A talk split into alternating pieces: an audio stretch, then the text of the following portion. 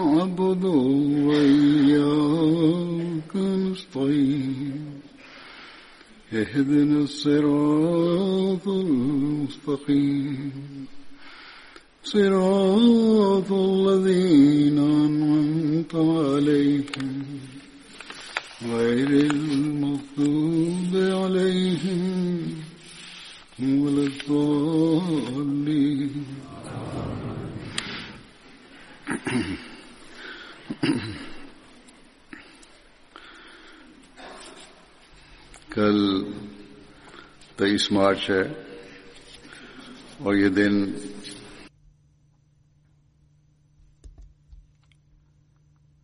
bismillahi rahmani rahim halifa mtukufu yadahullah taala bnasl aziz anasema kesho itakuwa tarehe ishiri na tatu ya machi na siku hii katika jumuiya inakumbukwa kama ni siku ya masihi aliahidiwa alahi salatu wassalam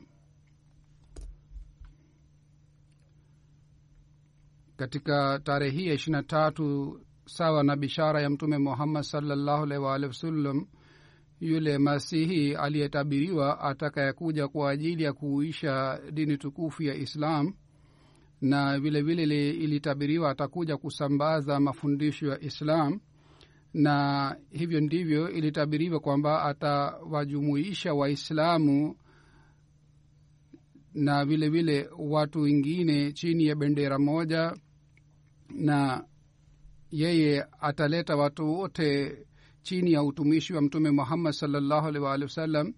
Kwa mujibu wa bishara hii seinam alah salatu wassalam alitangazwa kwamba yeye ndiye yule masihi aliyeahidiwa ambaye bishara yake ilitolewa na mtume muhammad salllahu alih waalihi wasallam kwa kutangaza uh, tangazo hili alianzisha jumuiya na alianza kuchukua bayet kutoka kwa watu leo nitasoma baadhi ya maandiko ya sinam alah salatu wassalam ambamo ameeleza dharura na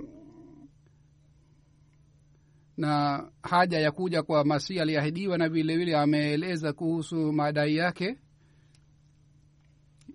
Hivyo ndivyo bishara na nishani zilizotabiriwa ameeleza katika maandiko haya Senam alah salam anasema katika shairi lake la Kiajemi kwamba wakta wakte Masiha, na kisi aur ka wakt main na ata to koi aur hi aya hota, yani ilikuwa wakati wa kuja kwa Masihi. Ikiwa nisingekuja basi mtu mwingine angekuja.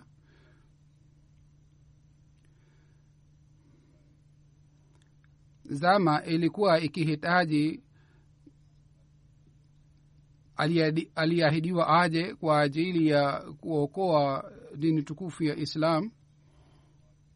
Lakini kwa bahati mbaya wengi wa maulamaa wa kiislamu ambao zamani walikuwa wakisubiri masihi aje na walikuwa wakisubiri sana kwa hamu sana lakini wakati sainam alipodai kuwa yeye ni masihi aliahidiwa hawa maulamaa wakawa wapinzani wake na wakaanza kuwaelezea watu storia ya hapa na pale na wakaanza kusema uongo dhidi ya sainam alah salatu wassalam kwa kufanya hivi. Waliwachochea uh, watu kiasi hiki kwamba wakaanza kutoa fatwa ya ukafiri dhidi yake. Hata siku hizi katika nchi mbalimbali wanajumuia wanateswa wanasumbuliwa na wanadhu, wanadhulumiwa na kwa kuwadhulumu hawa wanajumuia wali walithibitisha mifano ambayo ilikuwa mifano mbaya sana na watu hata hawawezi kufikiria kuhusu dhuluma iliyotendewa dhidi ya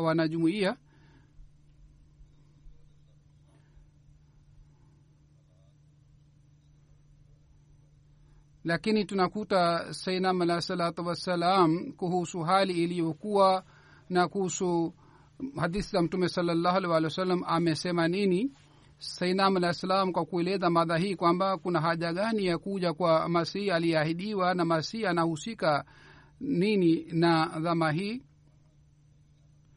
Yeye hakusema kwamba yeye ndiye lazima aje bali alisema kwamba dhama ilikuwa ikihitaji yule aliahidiwa aje anasema ndani ya qurani tukufu katika silsila ya ismaili na musa alah salam alieleza uhalifa wa aina mbili.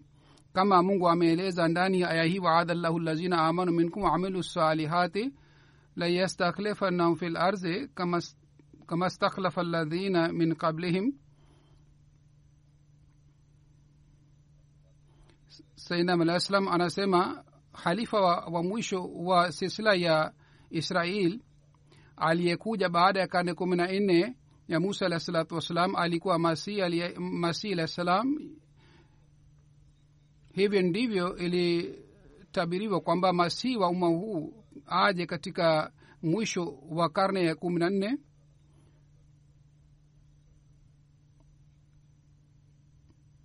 hata wale maulamaa ambao walikuwa wakipata ufunuo wali, walisema kwamba karne hii kumi na nne ni karne ya kuja kwa masihi aliahidiwa kama hadrat shah waliullah saheb pia ame ametoa bishara hii.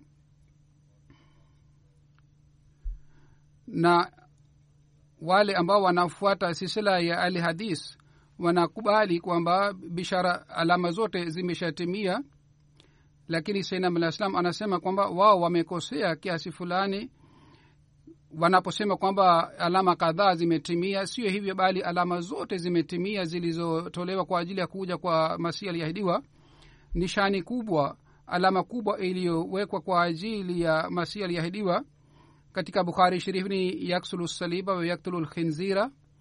Yani masihi atashuka wakati wakristo watakuwa wamepata ushindi.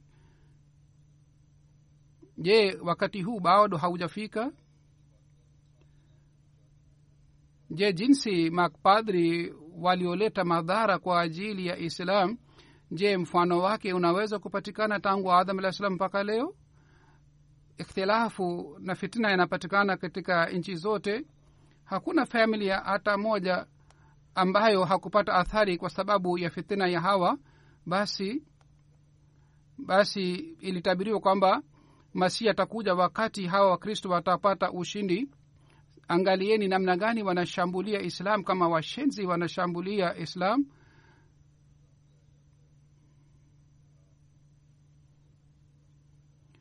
hazur anasema kwamba shutuba hii inayoletwa dhidi yake kwamba yeye alisaidiwa na wazungu kwa kusoma maandiko haya inathibitika kwamba je sainam alah salam alipandwa au alisimamishwa na hawa wazungu?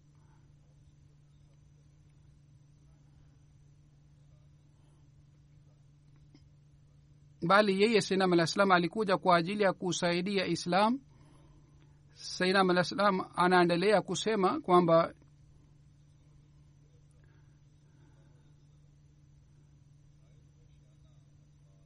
je kuna mpinzani yeyote ambaye hakutaka kumfedhehesha mtume salallahu alehi wa sallam na hakumtukana yeye? Masihi ambaye alitabiriwa katika islam je bado wakati ule haujafika? Je bado islam inatakiwa ishutumiwe na hawa mapadri lakini sio hivyo. Yule ambaye alitabiriwa ameshakuja na yeye ata, ataamua nguruwe na ilitabiriwa kwamba watu watajumuishwa.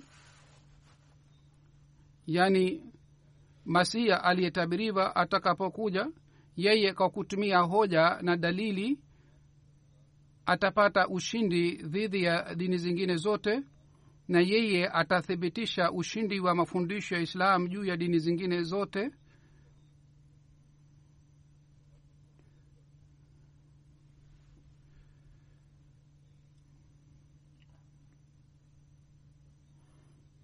Hivyo ndivyo atathibitisha ubora wa mafundisho ya islam juu ya dini zingine. Hazur anasema watu maelfu na maelfu wanajiunga na jumuiya na hawa wanajiunga kwa sababu ya hoja zilizotolewa na sainam alahi salatu wassalam. Kisha kuhusu umuhimu wa kuja kwa sainam alahi salatu wassalam sainam alahi salatu wassalam anasema ikiwa ardhi si yenye rutuba basi mvua hawezi kuleta faida bali inaweza kuleta hasara na madhara kwa ajili ya ardhi ile. Yaani kama ardhi sio nzuri. Katika hali hii mvua inaleta ma, madhara. Basi mwenyezi mungu sasa anataka kuleta nuru yake. Ninyi muwe tayari kupokea nuru ile iliyoletwa na mwenyezi mungu. Isije ikatokea hivi kwamba ardhi ambayo haikubali mvua ardhi ile inaangamizwa na ile ardhi haipati faida ya mvua. Isije ikatokea hivi kuhusu nyinyi na nyinyi isije kutokewa kwamba badala ya kufuata nuru mupokee giza au muingie gizani isije ikatokea hali hii kuhusu nyinyi. Ingawa nuru imekuja lakini badala ya kupokea nuru nyinyi unaingia una uh, gizani. Mwenyezi mungu ni mpole zaidi kuliko mama. Yeye hataki kuangamiza kuangamiza viumbe vyake yeye anawafungulieni njia za mwongozo. Lakini nyinyi kwa ajili ya kupata mwongozo ule mutumie akili yenu vile vile mujitakase nafsi zenu. Kama ardhi haibomolewi vizuri na haiangaliwi vizuri hivyo ndivyo ardhi ile haileti faida. Hivyo ndivyo ikiwa mtu hatakasi nafsi yake yeye hawezi kupata nuru ya mbinguni. Katika dhama hii mwenyezi mungu ameleta fadhila zake. Yeye kwa ajili ya dini yake na kwa ajili ya nabii wake ameleta yule mtu ambaye anaongea nanyi amemtuma yeye ili yeye awaiteni kwenye nuru ikiwa ufisadi usingepatikana duniani na ikiwa watu wasingekuwa wasinge uh, wasingefanya juhudi ya kuangamiza dini basi isingetokea hivi ilivyotokea. Lakini sasa nyinyi mnaona kwamba upande zote watu wanashambulia islam wanataka kuangamiza islam. Mataifa yote yanataka kuangamiza dini tukufu ya islam. Na hali hii hazur anasema ana, inapatikana hata mpaka leo sainam alah salatu wassalam anasema mi nakumbukwa na mimi nilieleza katika barahini ya ahmadhia kwamba dhidi ya islam milioni sitini vitabu viliandikwa. Hazur anasema kwamba miaka mia moja na hamsini iliyopita hii ilikuwa hali wakati ule.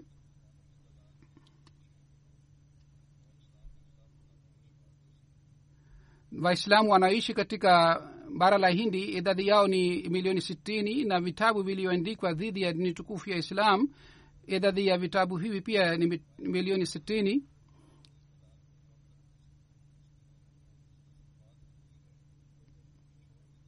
Hata kama hata kama sisi hatuhisabu vitabu vingine vilivyoandikwa dhidi ya islam tuna, tunaona kwamba vitabu vilivyoandikwa sawa na idadi ile inaonekana kwamba kila mwislamu amepewa kitabu kimoja dhidi ya dini tukufu ya islam lakini siku hizi kwa kutumia internet na media upinzani huu umezidi zaidi kuliko dhamani watu wanatumia njia mbalimbali za kushambulia islam.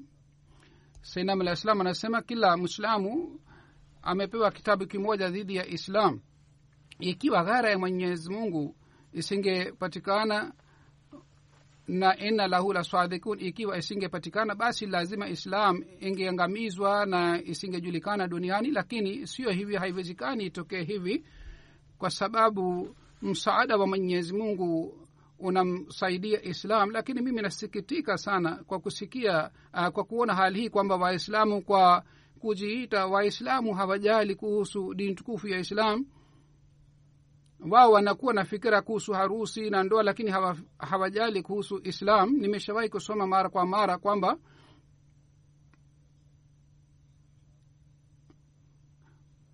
wanawake wa kristo wana, wana wanafanya wasia kwa ajili ya dini yao na wanatoa mali yao kwa ajili ya dini yao na tunakuta mifano ya aina hii kila siku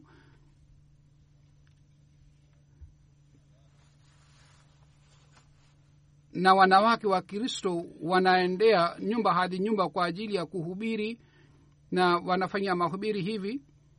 Na hivi wana wanajaribu kubadilisha imani ya watu. Sisi hatukumwona mtu mwislamu hata mmoja ambaye anatumia hamsini shilingi hamsini kwa ajili ya kuisaidia islam. Lakini katika harusi na katika shamra shamra za harusi wanatumia fedha kubwa sana lakini kwa ajili ya islam hawatumii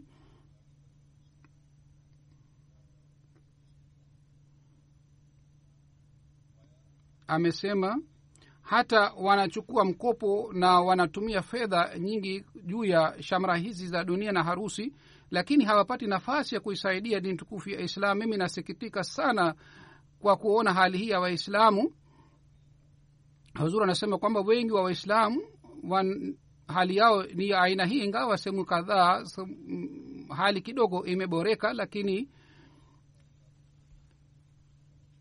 lakini hata katika zama hizi fedha wanatumia kwa ajili ya tamaa ya dunia haitumiki kwa ajili ya dini. Hazur anasema kwamba hii ilikuwa hali wakati sainam alah salatu wassalam alipodai kuwa masihi aliahidiwa. Ikiwa siku hizi watu kadhaa wameanza kuelekea kwenye dini wao wameelekea juu ya dini kiasi hiki tu kwamba wao ni waislamu na wanataka kubaki juu ya tukufu ya islam na kiasi fulani wamejaribu kuimarisha misikiti yao lakini kwa ajili ya kusambaza mafundisho islam hawafanyi juhudi hata kidogo. Hata kama wanafanya juhudi kiasi fulani basi wanafanya juhudi kuhusu ugaidi. Yaani wanasema watasambaza islam kwa kutumia nguvu na kwa njia ya ugaidi au watasambaza islam kwa kupinga jumuiya ya sainam alah salatu wassalam basi inatakiwa ikumbukwe kwamba ikiwa islam itaenea duniani itaenea kwa kupitia huyu mjumbe wa mwenyezi mungu aliyetumwa katika dhama hii.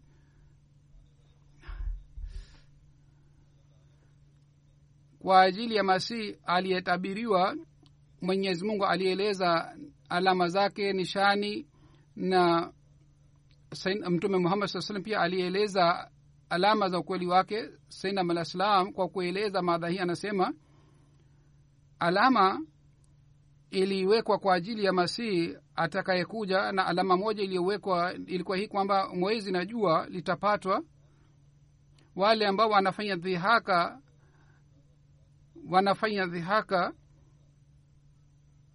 dhidi ya mwenyezi mungu.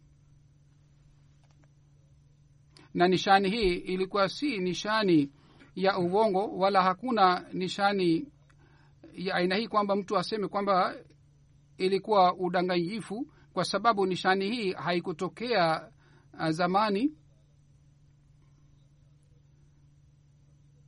Kwa kupitia nishani hii ilitabiriwa kwamba huyu aliyetabiriwa atakuja kusambaza mafundisho ya islam. Hata maulamaa pia walisema kwamba nishani hii ni sahihi na mahali ambapo ujumbe wetu ulikuwa haukuweza kufika kwa kupitia nishani hii ujumbe wetu ulifika. Kwa hiyo mpango huu ulikuwa mpango wa mwenyezi mungu si mpango wa binadamu. Mtu ambaye mwenye akili yeye akifikiria kidogo kwamba ikiwa nishani imetimia lazima yule ambaye alitabiriwa pia atapatikana kama iliyoelezwa ndani ya hadisi kwamba nishani hii itapatikana wakati yule aliyetabiriwa atakuwa ameshadai nani baada ya madai yake nishani hii itatimia. Mtume salallahu alaihi waalihi wasallam alisema hii pia kwamba tangu adam alahi salatu wassalam mpaka yule mahadhi nishani hii haitakuwa imetokea. Ikiwa kuna mtu yeyote ambaye anathibitisha ilitokea katika historia basi sisi tutakubali kwamba anayesema ni kweli kisha senam alah anasema kwamba wakati wake nyota ya kelemia itatoka itadhihirika. Yaani ile ile nyota iliyodhihirika wakati wa masihi nasri isa alahi salatu wassalam ile nyota itatoka mara ya tena wakati wa masihi aliahidiwa alahi salatu wassalam.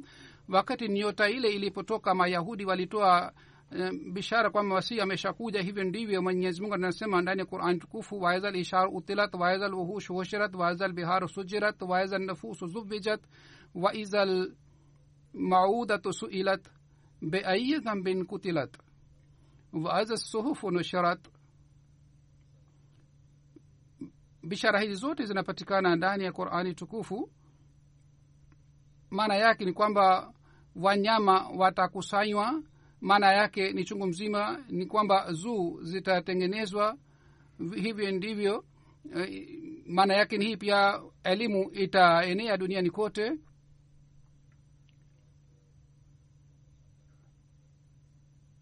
Maana yake ingine ni hii kwamba watu kadhaa watashambuliwa na mataifa na vile vile watu watakusanywa. Siku hizi watu wanaweza kuwasiliana kwa njia ya rahisi bila kuwa na matatizo yoyote watu wanaweza kuwasiliana na watu wote duniani. Hivyo ndivyo mwanamke ambaye alikuwa anadhulumiwa na yule ambaye alikuwa ananyiwa haki zake alikuwa anauawa yeye ataulizwa kwamba na kwa nini mimi nauawa? Na vitabu vitasambazwa na vitu vingine vitapatikana. Vitu hivi vyote vinathibitisha kwamba zama hii ni zama ya kuja kwa sinam alahi salatu wassalam sinam alah salam anasema ilitabiriwa ngamia hatatumia na usafiri mwingine uta utatolewa. Wakati wa masii aliahidiwa ngamia hatatumia bali usafiri mwingine utatumiwa. Na maana yake ilikuwa hii kwamba gari ya moshi yani treni itapatikana sawa na, na bishara hii siku hizi train ina inaenda katikati ya maka na madina. Anasema wale watu ambao walikuwa wakidhani aya hii zinahusika na siku ya kiama wao hawafikirii kwamba namna gani siku ya kiama ngamia anaweza kuwa mja mzito hivyo ndivyo iliandikwa kwamba mito itapatikana na vitabu vitachapwa vitasambazwa nishani hizi zote zilielezwa kuhusu zama hizi za sinam alah salam. Kisha sinam alah salam anasema yaani masihi atakuja wapi? Anasema ikumbukwe dajal atatoka upande wa mashariki na mradi wake ni nchi yetu. Sahibi hijrul kirama ameandika dajal atatoka katika bara la hindi na hii ni dhahiri kwamba masihi pia atakuja mahali ambapo dajal atadhihirika. Hivyo ndivyo imetabiriwa kwamba yeye atadhihirika katika kadha na mradi wake ni kijiji cha kadhian sainam anasema kwamba huenda karibu na yemen katika maeneo ya yemen pia kuna kijiji kitwacho kadha lakini ikumbuke kwamba yemen si upande wa mashariki bali ni upande wa wa magharibi wa kusini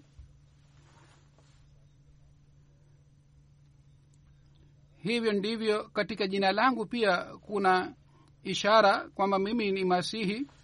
Kwa mfano ghulam ahmad sawa na hisabu ya abjad herufi ya abjad sawa na idadi hisabu ya idadi herufi abjad ilitabiriwa kwamba masihi atakuja katika karne kumi na nne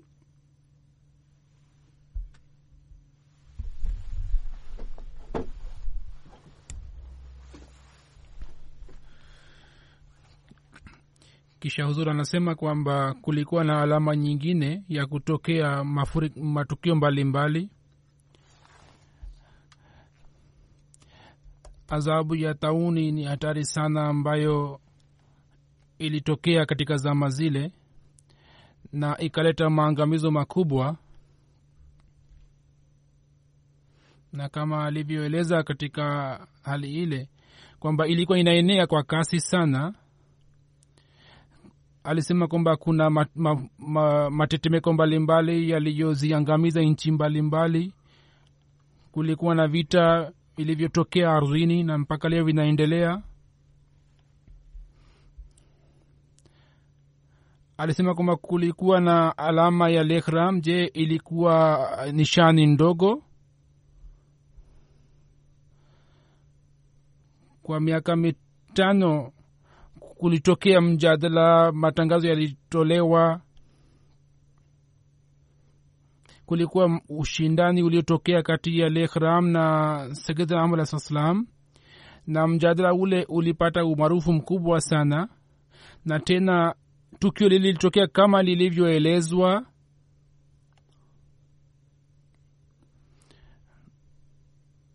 na ilikuwa imetangazwa siku nyingi kabla kwamba mwenyezi mungu ameniambia kwamba makala yangu itapata ushindi juu ya makala zote. Kisha waliotizama alama ile wanaweza kutafakari kwamba katika mkutano ule wa hawakuweza kutafakari kwamba itatokea lakini ilitokea kama ilivyokuwa imeelezwa na ilikuwa imepigwa chapa katika kitabu cha hikma ma, na mafundisho ya islam basi uislamu ungefedheheshwa mno lakini kutokana na mkono wa mwenyezi mungu uislamu uliokolewa na kutokana na makala ile uislamu ulipata ushindi ambao hata wapinzani wakalazimika kusema kwamba makala ile ilipata ushindi juu ya makala zote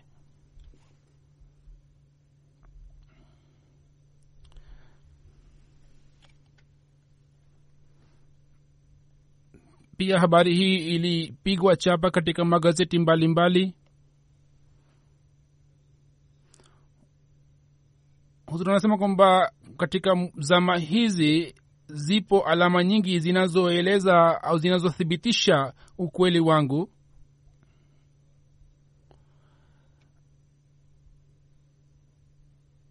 Kulikuwa na ahadi ya kuilinda kurani tukufu kama ilivyokuwa imeelezwa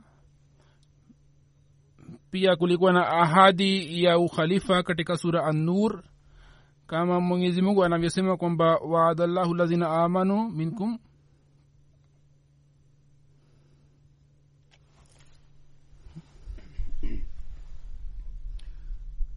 Sawa na aya hii ahadi iliyotolewa kwamba mahalifa watakakuja katika umma wa mtume saa salam watafanana na mahalifa waliotangulia dhamani wakati wa musa alahi salatu wassalam kama mungu anasema inna arsalna ilaikum rasulan shahidan alaikum kama arsalna ila firauna rasula. Mtume salallahu alikuwa mfano wa musa alahi salatu wassalam. Katika biblia bishara ile ilikuwa inapatikana. Neno hili kama lililosemwa lililotumiwa katika aya hii kwa kupitia neno hili linathibitika kwamba silsila ya musa alah salam na silsila ya mtume muhammad salllahu alih walih wasallam inafanana. Silsila ya mahalifa wa musa alah salatu wassalam ilikatika juu ya isa alah salatu wassalam na alikuja baada ya karne kumi na nne baada ya kupita kwa musa alah salatu wassalam.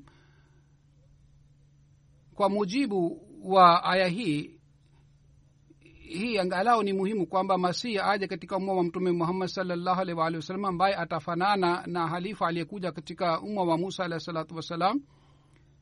Hata kama mwenyezi mungu asingeeleza nishani zingine nishani hii ya silsila ya musa alah salam na mtume muhammad salllahu alih waalihi wasallam ilikuwa ikihitaji kwamba halifa apatikane katika umma wa mtume muhammad salllahu alih waalihi wasallam. Pengine mtume salllahu alih waalihi wasallam hafanani na musa alahi salatu wassalam lakini mwenyezi mungu si hii tu kwamba alithibitisha um, mfano huu ni sahihi bali alisema kwamba mtume muhammad saa salam anafanana na musa alah salatu wassalam na vile vile yeye ni mbora wa manabii wote.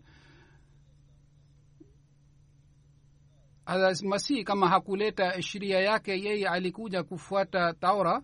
Hivyo ndivyo masihi atakayekuja katika sisla ya mtume muhammad saa salam hataleta sheria mpya wala hakuleta sheria mpya bali alikuja kuisha mafundisho ya islam.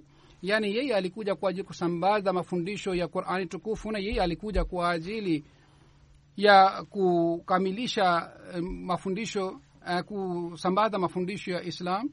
Kisha Sayyidina alah salatu wassalam anasema zaidi kwamba kuhusu kusambazwa kwa mafundisho ya islam inatakiwa ikumbukwe kwamba neema iliyokamilika juu ya mtume muhammad salllahu alaihi waalihi wasallam yaani dini iliyokamilika juu yake na mafundisho yale yakapata ukami, ukamilifu na maana yake ni hii kwamba mafundisho yale yamekamilika na mafundisho yale yatasambazwa na wakati mtume muhammad salllahu alih wa wasallam alipokuja kwa sababu ya kuja kwake mafundisho ya qurani tukufu ya islam yalikamilika yani sheria ilikamilika lakini kusambaza mafundisho haya yaliyokamilika juu ya mtume muhammad salllah salam mafundisho haya yatasambazwa wakati wa kuja kwa masih alyahidiwa alahi salatu wassalam kama mungu anasema katika waakharina minhum lama yalhaku bihim mungu anatabiri kwamba taifa lingine litapatikana kwa kupitia aya hii. Inathibitika kwamba mtume muhammad saa salam atakuja kwa namna ya mfano mara ya tena na wakati ule mafundisho yatasambazwa na kazi hii inafanyika katika dhama hizi. Basi wakati huu ni wakati wa kusambaza mafundisho ya islam. Hii ndiyo ni sababu kwamba njia zote za islam zinatimia. Kuna viwanda vya kuchapa vitabu na vile vile kuna kuna njia zingine mbalimbali ambazo zinasaidia kusambaza mafundisho ya islam hata teknolojia ya kisasa na na posta na treni na ndege na vile vile kupatikana kwa vifaa vingine inathibitisha kwamba maendeleo haya yote ni maendeleo ya mtume muhammad salllahu alaihi wasallam kwa sababu kwa kupitia vitu hivi vyote kwa kuja kwa mtume muhammad saa kwa namna ya mfano itatimia. Anasema kwa kukusanya mambo haya yote mtu mwenye akili ufahamu afikirie kidogo kwamba je mambo haya yote ni mambo ya kukataza au mtu anatakiwa af, afikirie na afanye utafiti kwa makini kwamba je wakati huu si wakati wa kuja kwa senam alah salatu wassalam. Hata kama mimi nisingekuja katika hali hii inayopatikana mtu ambaye anatafuta haki alilazimika angetafuta yule aliyetabiriwa kwa sababu wakati ulikuwa umeshafika. Hata sasa miaka kadhaa imepita juu ya karne kumi na nne mtu ambaye anatafuta haki analazimika kufanya utafiti zaidi kwa sababu wakati unataja una unasema kwamba lazima mtu aje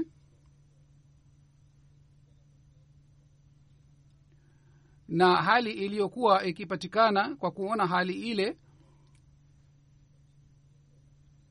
e, watu wote waliathirika.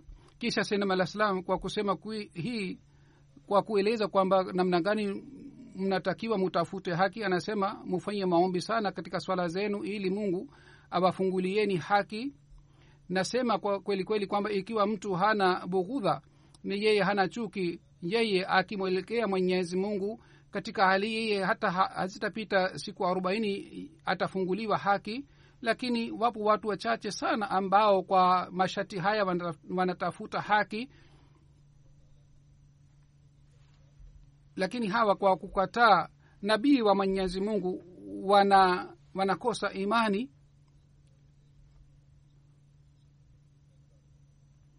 Kisha kwa sababu ya matendo haya wana wanakataa nabii wa mwenyezi mungu na hivi imani yao inakosekana kabisa. Baada ya maandiko haya ya sinam alahi salatu wassalam mimi nataka kusoma baadhi ya maandiko ya muslim aud radiallahu taala anhu aliyoandika kuhusu ujaji wa sinam alah salatu wassalam. Hadrat muslim aud radiallahu taala anhu anasema wakati upinzani unapozidi wakati ule jumuiya pia inapata maendeleo sana. Yani jinsi upinzani unazidi sawa na upinzani ule jumuiya na miujiza jumuiya miujiza inapatikana katika jumuiya. Anasema mtu yeyote alipokuwa akimwambia sinam alah salatu wassalam kwamba sisi tumepata upinzani wa hali ya juu sainam alah salam alikuwa akisema kwamba hii ni dalili ya maendeleo yenu mahali ambapo upinzani unapatikana kule jumuiya pia inaimarika na inapan, inapanuka. Na kwa sababu ya upinzani huu watu wengi wanajua kuhusu jumuiya kisha polepole pole, wanapata hamu na shauku ya kusoma vitabu vya jumuiya kwa sababu ya upinzani ule. Wakati wanaposoma vitabu basi wanajua kuhusu, kuhusu haki na ukweli anasema safari moja mtu mmoja alimjia sinam alah salatu wassalam na akafanya baiyati yake. Mara sinam alah salam alipochukua baiyati yake akamuuliza ulihubiriwa na nani? Yeye akasema mwalwi sanaullah sahib alinihubiri. Yeye alikuwa yani mwalwi sanaullah alikuwa mpinzani wa hali ya juu wa sinam alah salam sinam alah salam akamuuliza kwa kushangaa namna gani yeye alikuhubiri. Yeye akasema nilikuwa nikisoma gazeti la mwalimu sahib na vitabu vyake. Nilikuwa nikisoma kwamba yeye anapinga jumuiya. Siku moja mimi nikapata vazo kwamba mimi kwa nini nisisome vitabu vya silsila hii yani ya jumuiya ahmadhia mimi nisome vitabu ya jumuiya ambayo inapingwa na mwalwi sanaullah mimi nilipoanza kusoma vitabu vya jumuiya basi mungu akafungua kifua changu na mimi nikawa tayari kujiunga na jumuiya. Kwa hiyo upinzani faida yake ya kwanza ni hii kwamba silsila ya mwenyezi mungu inapata maendeleo na watu wengi wanapata mwongozo kwa kupitia upinzani ule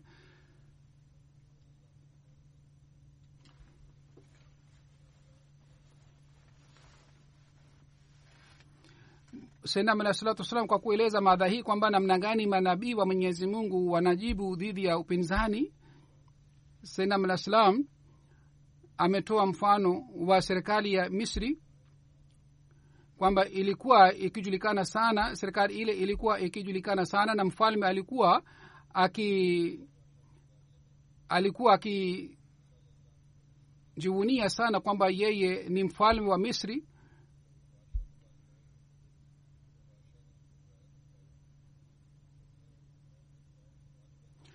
na wana wa israeli walipomjia mfalme yeye alijaribu kuwaonya kwamba ikiwa nyinyi hamzuii katika vitendo vyenu nyinyi mtaangamizwa lakini musa alah salatu wassalam hakujizuia yeye bali akasema kwamba mimi lazima nitafikisha ujumbe ambao nimepewa kutoka kwa mwenyezi mungu. Hakuna yeyote ambaye anaweza kunizuia.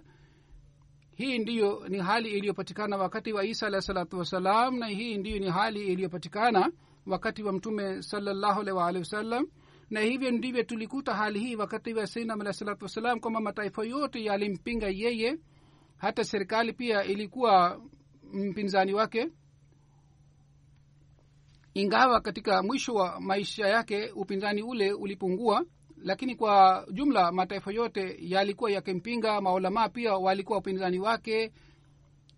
Na viongozi mbalimbali pia walikuwa wapinzani na watu wa kawaida pia walikuwa wapinzani na maamiri pia watu matajiri pia walikuwa uh, wapinzani wake. Kwa hiyo ilikuwa tufani ya upinzani dhidi ya sinam alah salatu wassalam. Sinam alah salam alijaribu kuwaelimisha kuwafahamisha.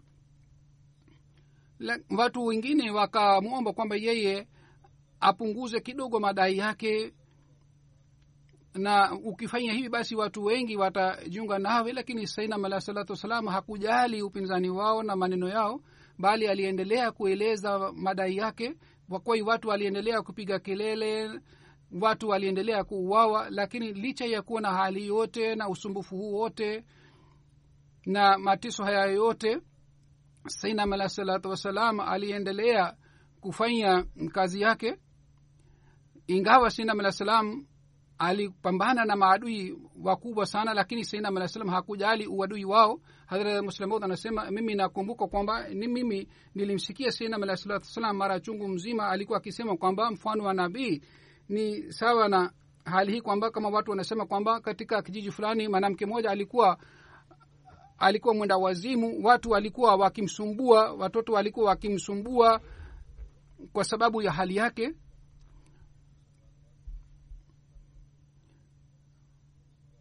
na walikuwa wakimsubua mara kwa mara na yule mwanamke pia alikuwa akiwatukana na alikuwa akiwajibu.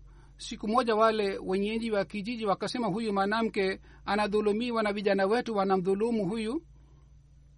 Na yeye anawa anawaombea maombi mabaya isije kutokea kwamba maombi ya huyu mwanamke yakubaliwe basi tunatakiwa tuwazuie hawa vijana ili wasimsumbue huyu mwanamke ili asifanye maombi mabaya kuhusu hawa vijana. Kwa hiyo wale wenye vijiji wakaamua kwamba kesho wote hawataruhusu watoto wao watoke nje katika nyumbani kwao.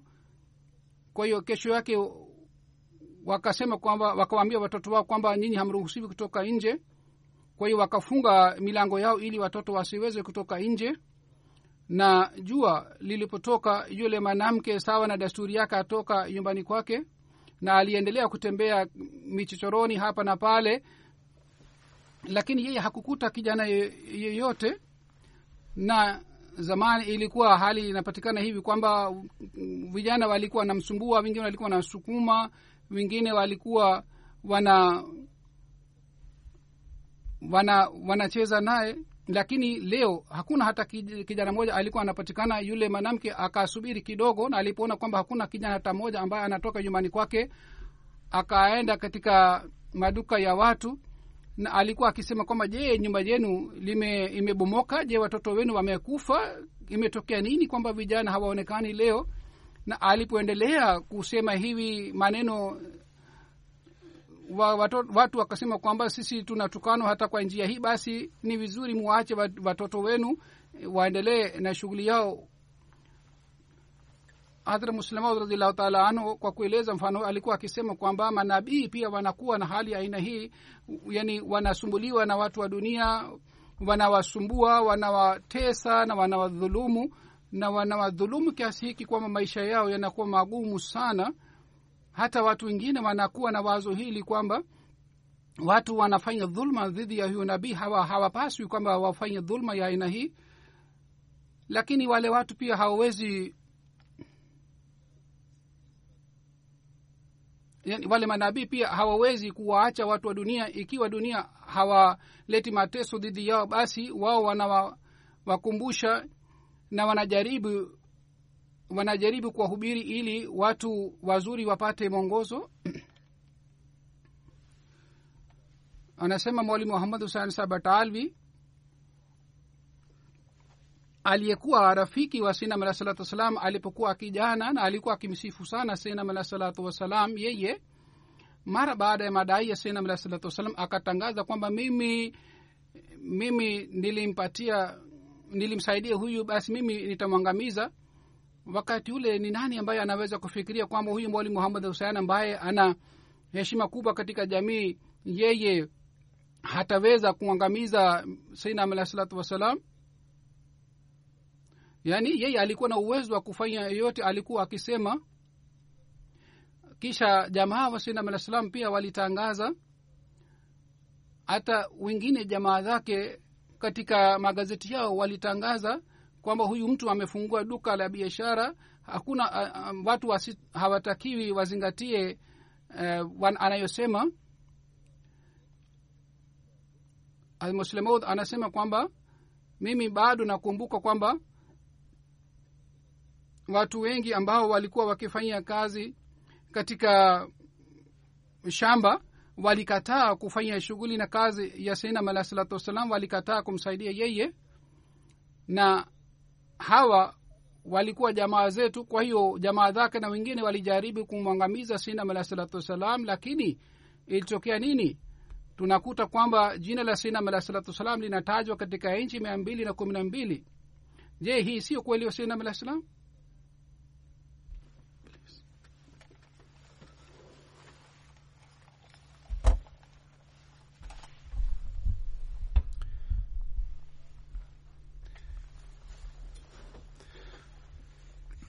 mtu yeyote aliyekaa pamoja naye yeye aliona ukweli wa kurani tukufu na ukweli wa mtume muhammad saa salam ndani mwake na hakuna kitu kilichoweza kumzuia kesi ya karamdin iliyofanywa maaria wakampotosha wak, wak, wakampotosha na wakasema kwamba lazima yeye am, ampe adhabu na yeye naye akaahadi kufanya hivyo. Khwaja kamaluddin sahib aliposikia habari hiyo akaogopa akamwendea aka masihi maud alahi salatu wassalam katika mji wa gurdaspur alipokuwa amekaa na akasema kwamba huzur kuna jambo la wasiwasi. Maaria wamechukua ahadi kutoka mjistret kwamba lazima akuadhibu. Wakati ule masihi alikuwa amelala akaamka na akasema kwamba khwaja sahib ni nani anayeweza kumkamata simba wa mungu? Mimi ni simba wa mungu. Ni nani anayeweza kunikamata? Na hivi ndivyo ilitokea jaji aliyepokea kesi hiyo.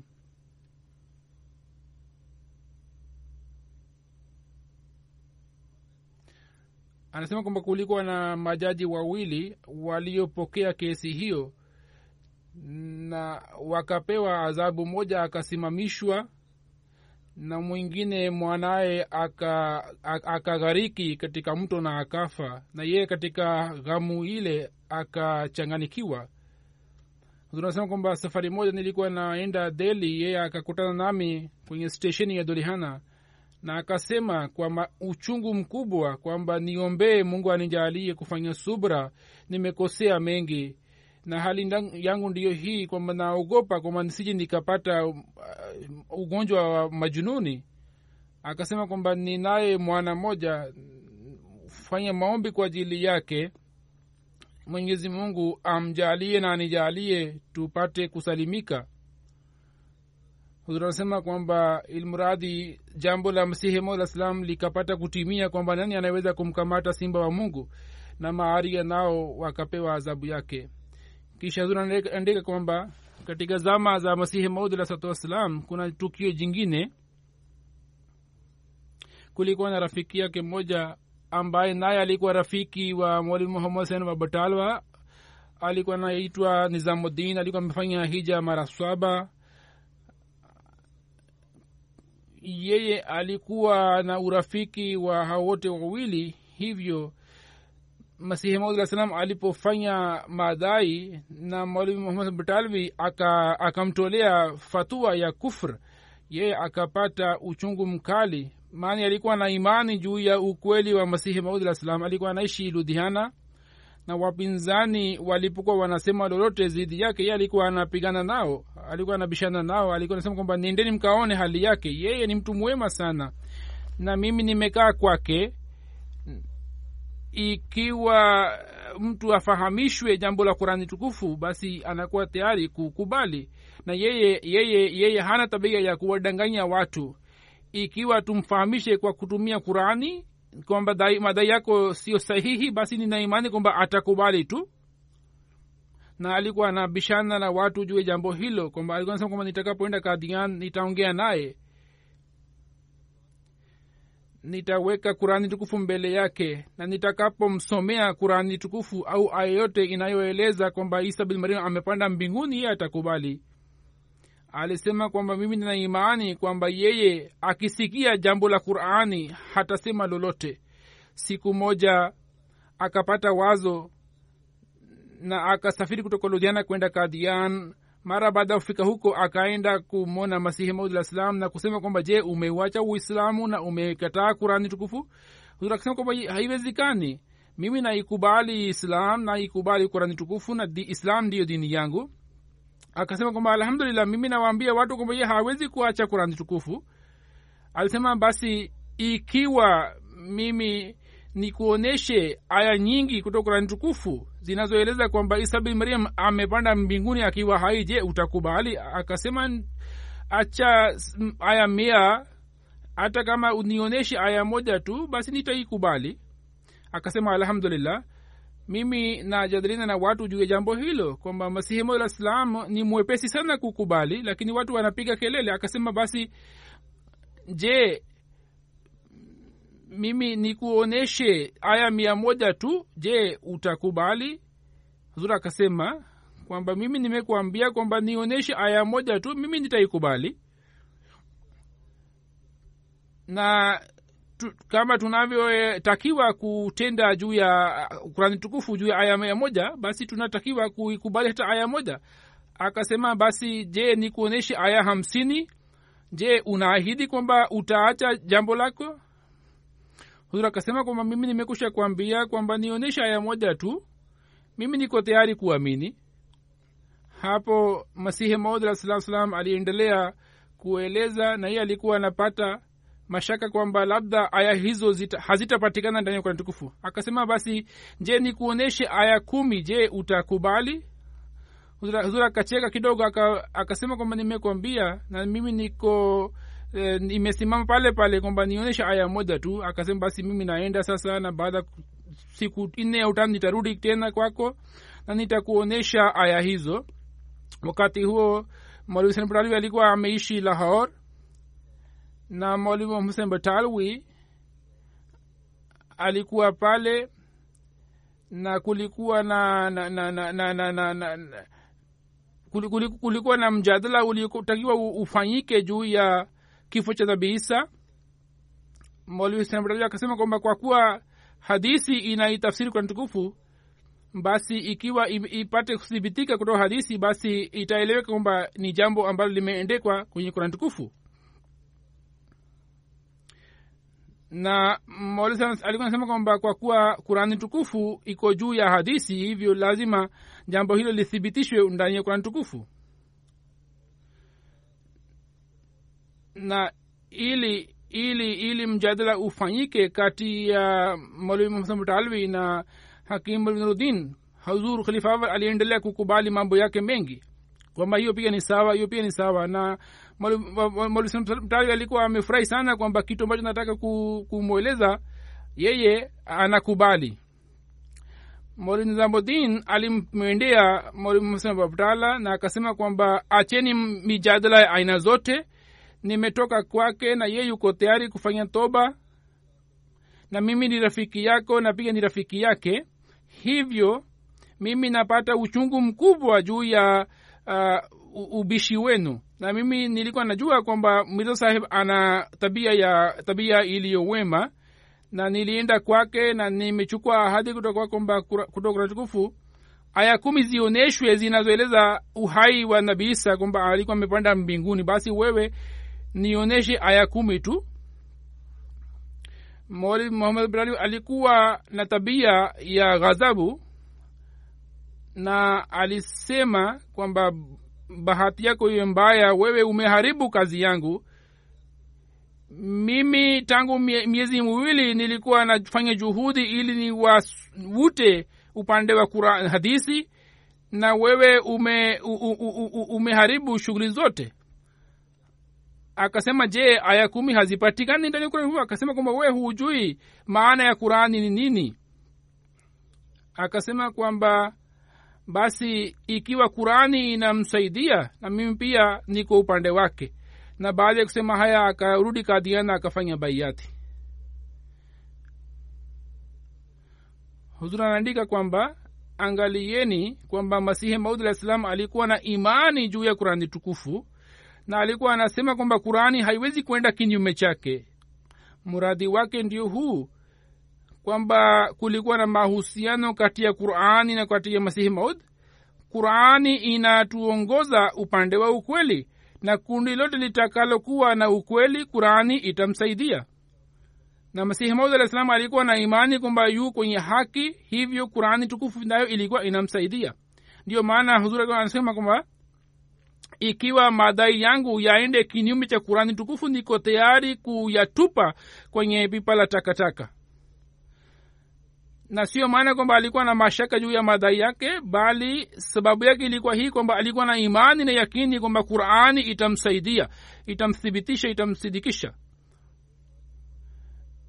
Na na haya ndiyo mafundisho ambayo yametusaidia na mpaka leo ndiyo sababu ya kusambaza na kufikisha ujumbe wa masihi maudi alah salam duniani kote huzur anasema ya kwamba kumbukeni kwamba ahadi za mwenyezi mungu ni kweli. Yeye kutokana na ahadi yake ametuma mwonyaji duniani na dunia haikumkubali hai lakini du, mungu atamkubali na kwa mashambulio makubwa atathibitisha na dhihirisha kudhihirisha ukweli wake. Mimi nawaambieni kweli kweli ya kwamba mimi kutokana na ahadi yake nimetumwa nikiwa masihi na mahdi. Mnata, kama mnataka munikubali munikubali lakini kama mnataka kunikataa kunikataa munikatae lakini hata kama mufanye lolote lakini kile ambacho kimesemwa na mungu kitatokea. Na kama alivyosema mungu na mtume wake na ahadi yake ni, ni, ni kweli na lazima itapata kutimia.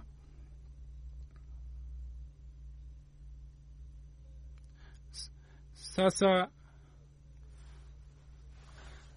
tukio litokalo ijumaa iliyopita katika mji wa new zealand. Nilikuwa nilitamani kusema iliyopita lakini baadaye nikasahau.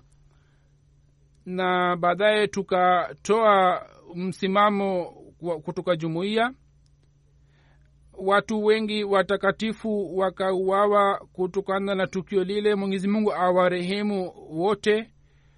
Na watu wa familia mungu awajalie subra. Katika muda huu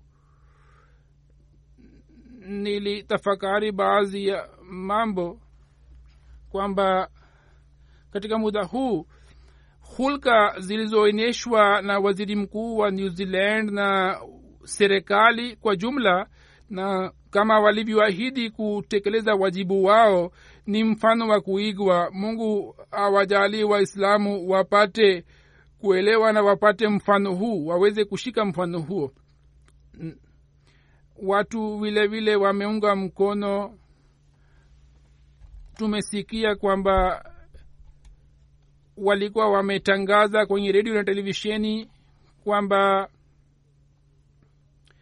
azana zitatolewa kwenye redio na televisheni. Wanawake wasiokuwa waislamu wakristo nao kwa kuunga mkono wakatangaza waka, waka kuwaa hijabu. Mwenyezi mungu akipokea wema wao awajalie wautambue ukweli na haki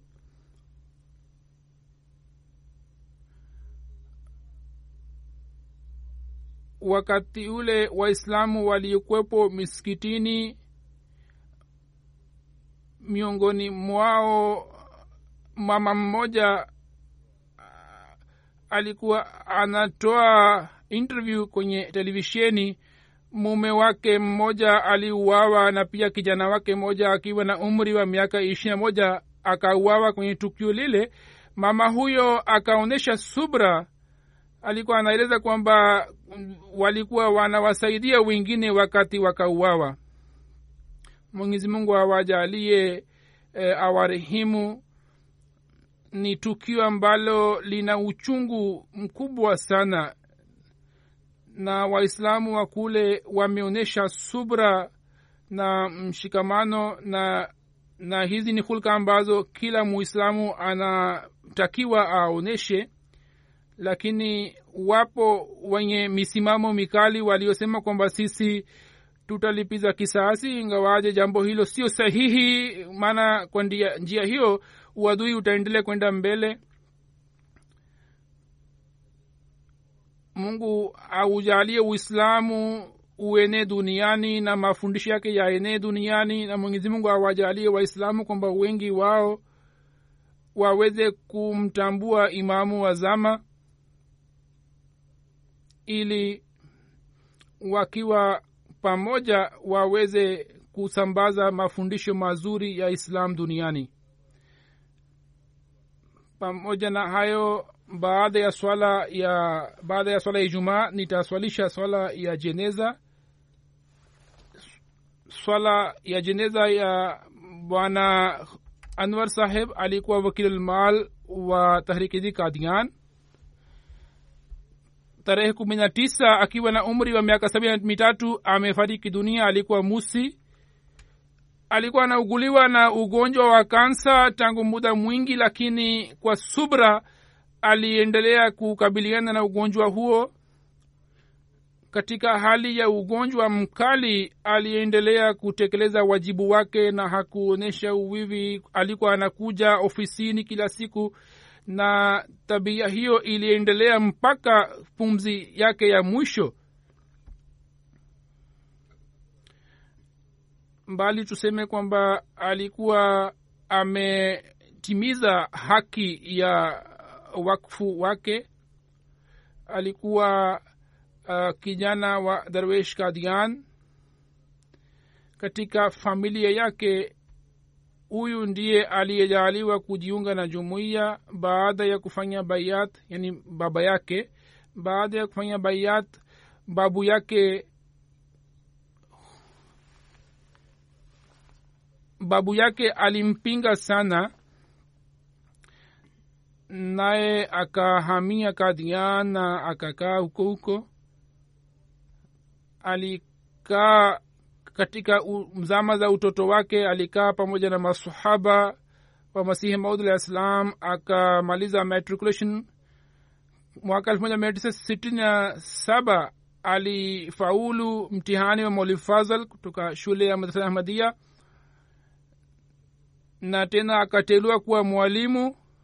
Tena elfu moja mia tisa themanini na mbili aka akateuliwa kuwa manager mwaka themanini na tisa akaitumikia jumuiya akiwa naz, na, na, nazimishat naib nazir betulmal ahmad aliendelea kuitumikia jumuiya kwenye nyazifa mbalimbali. Mwaka elfu mbili na sita nilimteua akiwa wakilulmal awal tahrike jadid. Na yeye aliendelea kuitumikia jumuiya akiwa na wazifa huo huo uh, mpaka kifo chake alikuwa mjumbe wa kamati mbalimbali mbali. alikuwa na sifa ya kufanya kazi kwa juhudi na kwa ari na kwa weledi mkubwa sana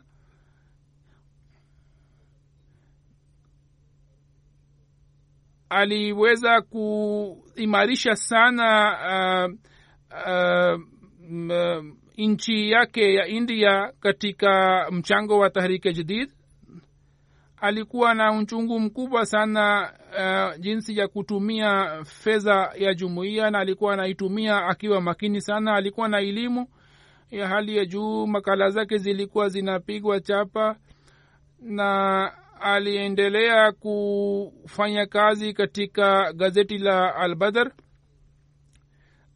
alikuwa anaandika idharia mbalimbali kwenye gazeti la albadar zilikuwa zimejaa elimu na hikma na maarifa kulikuwa na ushindani ulikuwa unatokea katika mji wa hyderabad juu ya sera ya mtume muhammad saa salam naye alikuwa ameandika makala moja na akapata zawadi ya kwanza. Ni habari ya miaka arobaini iliyopita marehemu alikuwa mkarimu mwenye kufanya juhudi kubwa sana. Kabla ya jalsa salana alikuwa anafanya maandalizi kwa juhudi ili aweze kuwapokea wageni. Licha ya kuwa na na na na, na, na, na wasila ndogo lakini alikuwa anafanya juhudi jinsi katika kuwa karimu wageni. Alikuwa na mahusiano mazuri sana na ukhalifa. Uh, ameweza kuitumikia jumuiya kwa miaka hamsini na miwili. Alikuwa na mabinti wanne na mwana mmoja. Kijana wake anaishi hapa na binti yake anaishi marekani mkwe wake aliendika kwamba katika siku za ugonjwa wake kila nikisema kwamba apumzike alikuwa nasema kwamba ni tamani langu kuifanya kazi mpaka pumzi yangu ya mwisho na hadi yake hiyo aliitimiza mpaka kifo chake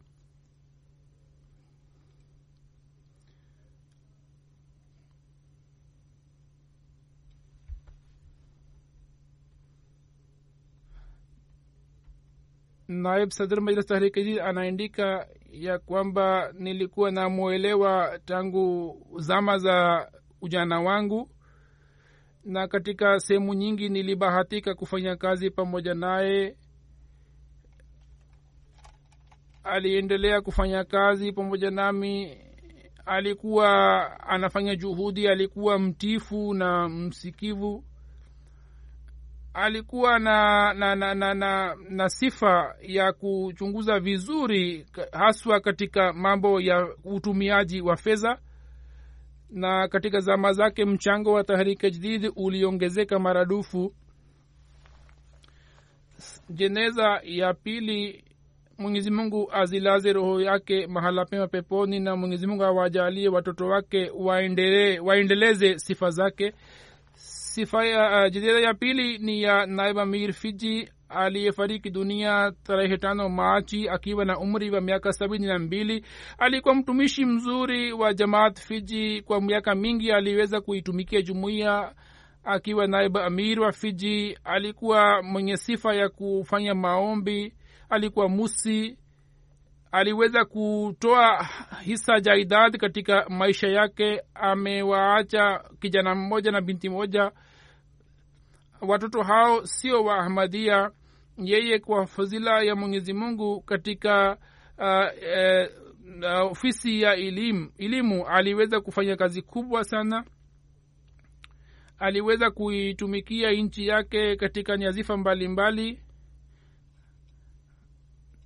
na alistaafu mwaka tisini na tisa kisha serikali ikamwomba tena aendelee na kazi hii yake kisha akafanya kazi kwa muda ndipo kutokana na ugonjwa wake akastaafu. Kuhusiana na tukio lake la kujiunga na jumuiya inaelezwa kwamba munshi saheb mwaka sitini na nane alikuwa ameteuliwa tuliko tunakaa kwa pamoja anasema kwamba hata akiwa na upinzani lakini alikuwa anasikia jambo la ahmadina alikuwa anashiriki katika majadiliano. Na alipokuwa anamwita imamu wake ili aje kufanya mjadala yeye alikuwa anakataa. Na hapo alikuwa anasikitika sana. Sasa baadaye mwenyezi mungu alimjalia akaweza kujiunga na jumuiya. Muhammad hussein saheb anaeleza kwamba yeye alikuwa na tabia ya ku, ku, ku, ku, kutimiza hisani. Safari moja akarudi kutoka kadian akaniambia kwamba nimefanya maombi kwa ajili yako. Mwenyezi mungu kwa kupitia wewe amenijaalia kujiunga na jamaat. Basi akaenda kwenye betodoana akaendelea kufanya maombi kwa ajili yake kwamba huyu bwana amenifanyia hisani na ni kwamba ni mwanajumuia ambaye anaweza kutafakari kwamba afanye maombi kwa ajili ya yule aliyefanya hisani juu yake. Katika zama za khalifa mtukufu wa nne alikuwa amemteua kuwa naib. Naim ikbal sahib mbashiri anaandika kwamba yeye alikuwa mnyofu alikuwa na hulka nzuri alikuwa ana wasifu wengine alikuwa anaonyesha sifa zake hulka zake nzuri. Likitokea hitilafu lolote juu ya jambo fulani basi alipokuwa anajua kwamba khalifa mtukufu amesema jambo fulani basi mara moja alikuwa anaacha maoni yake. Jeneza ya tatu ni ya bwana musa sisko saheb ambaye alikuwa mkazi wa mali tarehe kumi na tano februari amefariki dunia inalillahi wainalahi rajiun. Alikuwa brigadier katika wanajeshi. Alipata kuelewa jumuiya kwa kupitia jarida la jumuiya baadaye akapata mawasiliano na mbashiri. Novemba elfu mbili na kumi na mbili akajaliwa kujiunga na jumuiya. Elfu mbili na kumi na tatu wakati wa uzinduzi wa radio station akafanya kazi baada ya kuzindua radio station. Kulitokea upinzani mkali sana. Yeye akakabiliana na upinzani wote na akajaribu kutatua shida zote. Akajaribu kuwasiliana na viongozi mbalimbali mbali na kuwafanya waelewe jumuiya tangu elfu mbili na kumi na sita alikuwa anafanya kazi akiwa msimamizi wa mure kharjia. Baada ya kufanya baiati alikuwa amejitupa katika uh, shughuli za jamaati. Alikuwa na mahusiano mazuri na ukhalifa alikuwa na mapenzi makubwa na ukhalifa. Alikuwa uh, ana, ana, ana, ana, ana, anasema labak juu ya kila sauti ya ukhalifa. Amewaacha mabinti kumi na mwenyezi mungu awajalie waendeleze waen, waweze kuendeleza hulka zake na pia watoto wa munshi saheb ambao sio wahamadia mungu awajalie waweze kumtambua imamu wazama